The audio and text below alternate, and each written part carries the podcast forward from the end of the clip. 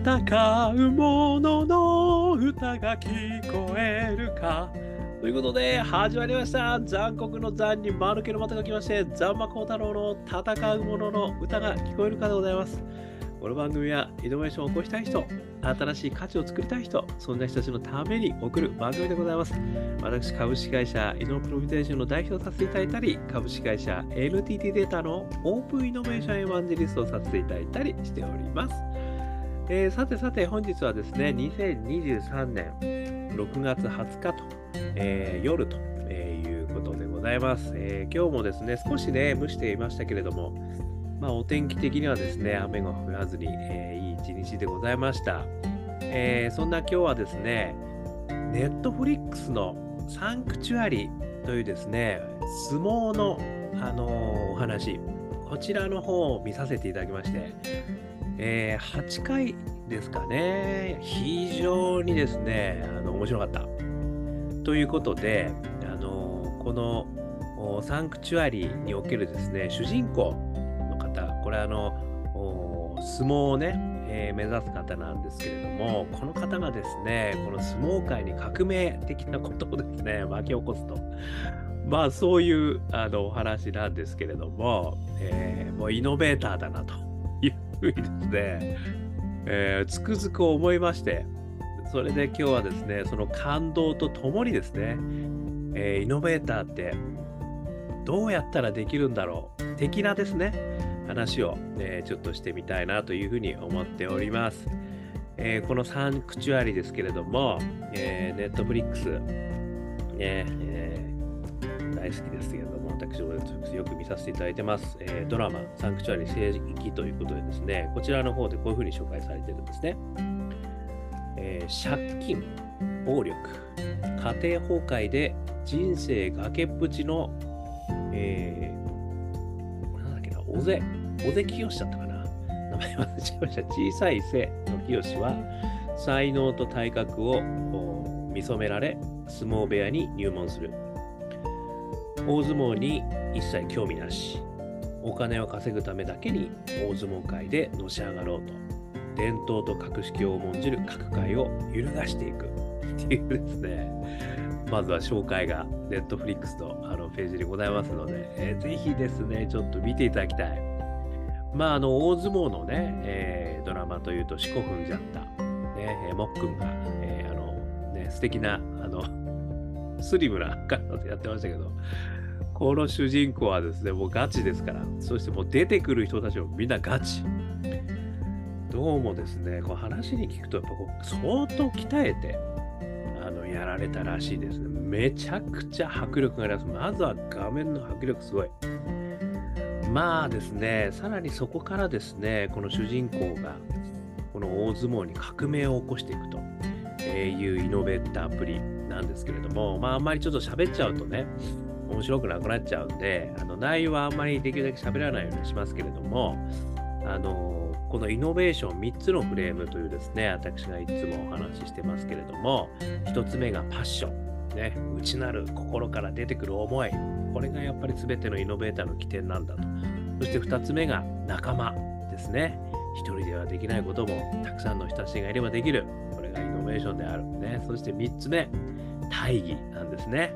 パッションは自分のためっていうことが大きいんですけれども、それをなんとか人のために、いろんな人たちに役立てたい、ね、人のためにこうしたい、まあ、そういった思いがですね、このパッション、仲間、大義、大体この3つのフレームでですね、イノベーターっていうのは、あの見るとよく中身が分かってくる。ということですね、私は勝手に言ってるわけですけれども、そのフレームで、ちょっとね、このサンクチュアリの、あの、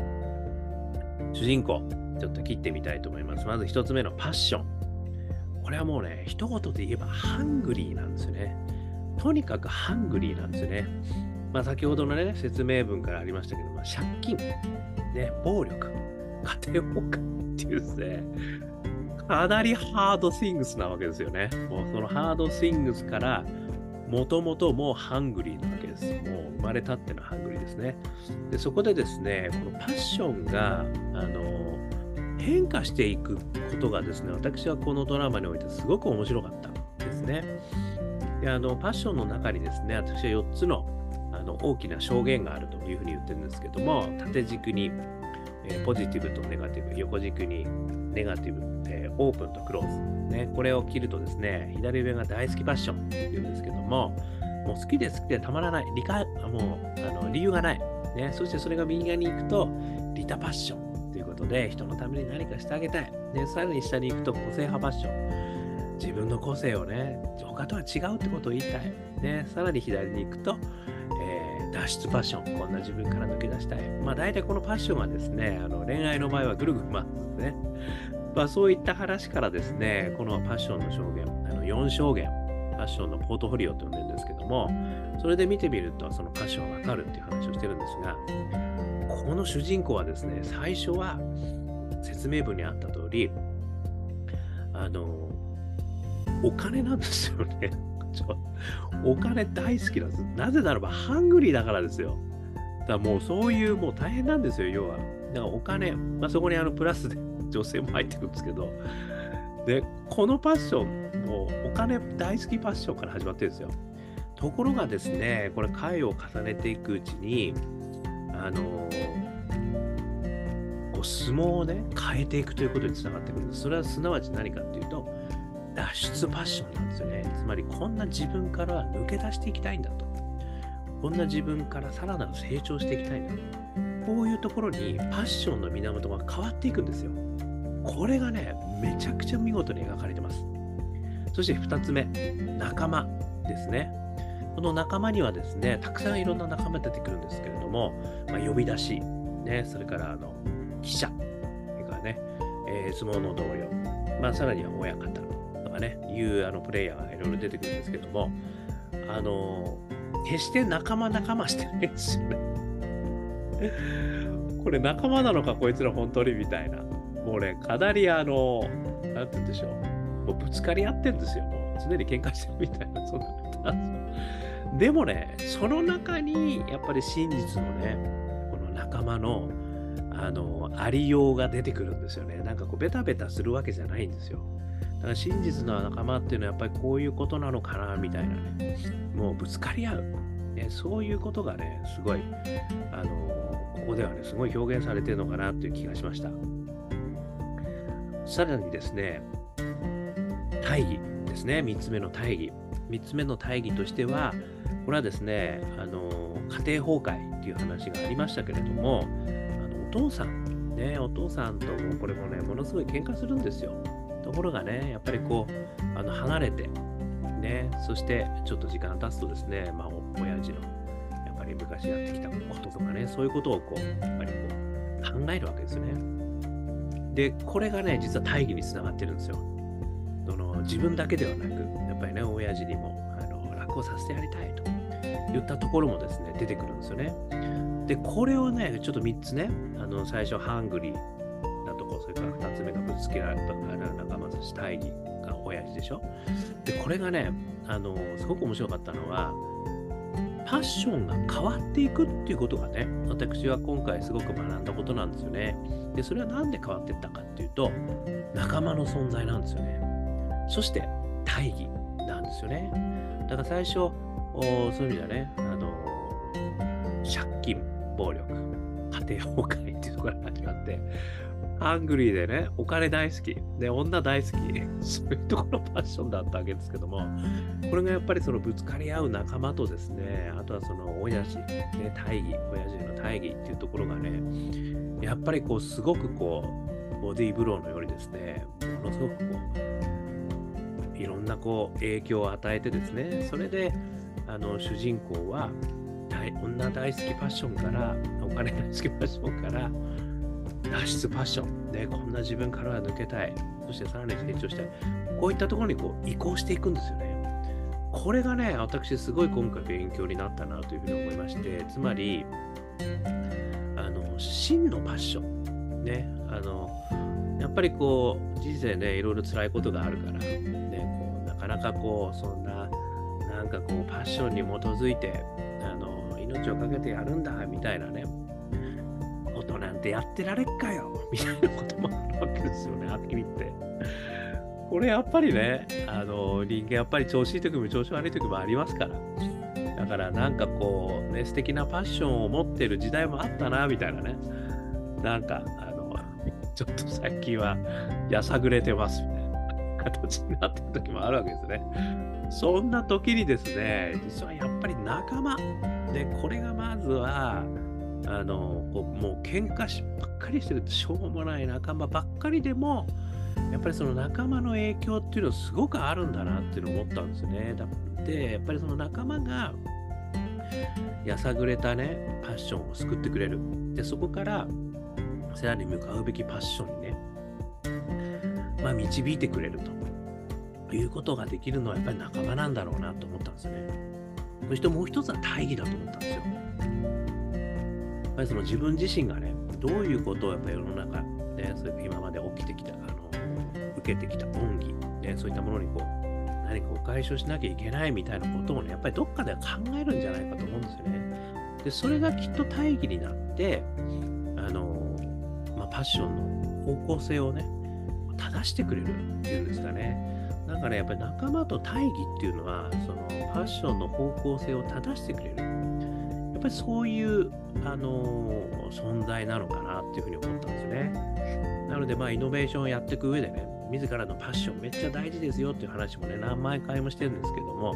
やっぱりパッションだけだと方向性を間違っちゃうことがあるんですよね。しかもやさぐれちゃうこともあるわけですよ。でそれを正してくれるためには、仲間をやっぱり、ね、仲間がいる。そういったところにいなくちゃダメだ。ね、というふうに私も思いました。積極的にやっぱり仲間にね、あのなっていく、えー、いうことですね。あの、桃色クローバー Z の白金の夜明けっていう曲ですごい素敵なフレーズあるんですけど、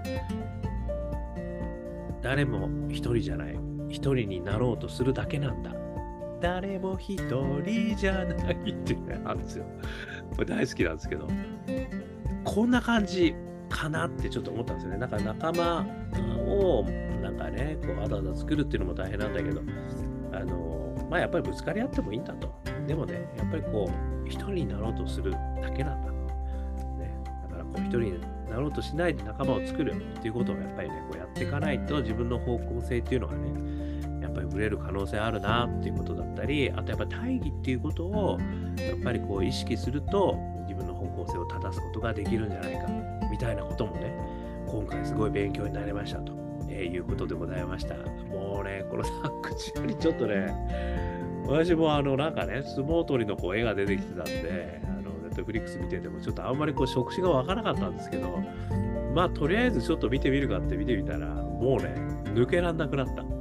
すごかった。素晴らしい。ということで、ね、よかったら見てみてください。そして、イノベーターの物語、ね、イノベーターの方向性をね、正してくれる。なんかそんなこともですね、今回は学んだなというふうに思いました。ということで、YouTube、ポッドキャスト、毎日話してますんで、よかったら登録、あ、違う、そう、登録してください。そして、Facebook、Twitter はね、コメントでいただけると嬉しいです。そして、アカペラグループ、香港ラッキーズでは中年ワンダーランド、絶賛ストリーミング中、YouTube でも Apple Music でも Spotify でも聴けますよ。えー、元気が出る中年不思議国。えー、香港好きな運と書いて香港ラッキーズ中年ワンダーランドね、聴いてみてください。そして4曲入りのですね、ニューアルバムも出てます。えー、あ、ジャーニー・オブ・ラッキー、ね、感動のオリジナル曲4曲ですよ。私2曲作ってますよ。えー、ということでですね、こちらはあの iTunes、ね、それからモーラ、ね、こっちでダウンロード販売します。そして香港ラッキーズ商店というところから CD でもね、えー、販売してますよ。えー、そしてですね、一人からでもイノベーションができるそんなことを書いた本、オープンイノベーション21の秘密、えー、こちらがですね、えー、電子書籍、リアル書籍両方ありますんで、1時間ぐらいで読めちゃうけれども、えー、21の秘密がバッチリ身についちゃう。ね、そんな本でございますので、よかったら見てみてください。まあ、こんなことをお話してる私でございますけれども、イノベーションのコンサルをやっておりますので、イノベーションでお困りの方がありましたら、お気軽にお問い合わせくださいませ。さらにですね、えー、起業したい人、ね、こういう人をね、何度でも挑戦できるプラットフォーム作り、頑張ってやってますので、えー、よかったら、こちらもお気軽にお問い合わせくださいませ。ということで、今日も聞いていただきまして、どうもありがとうございました。それでは皆様頑張りましょう。また明日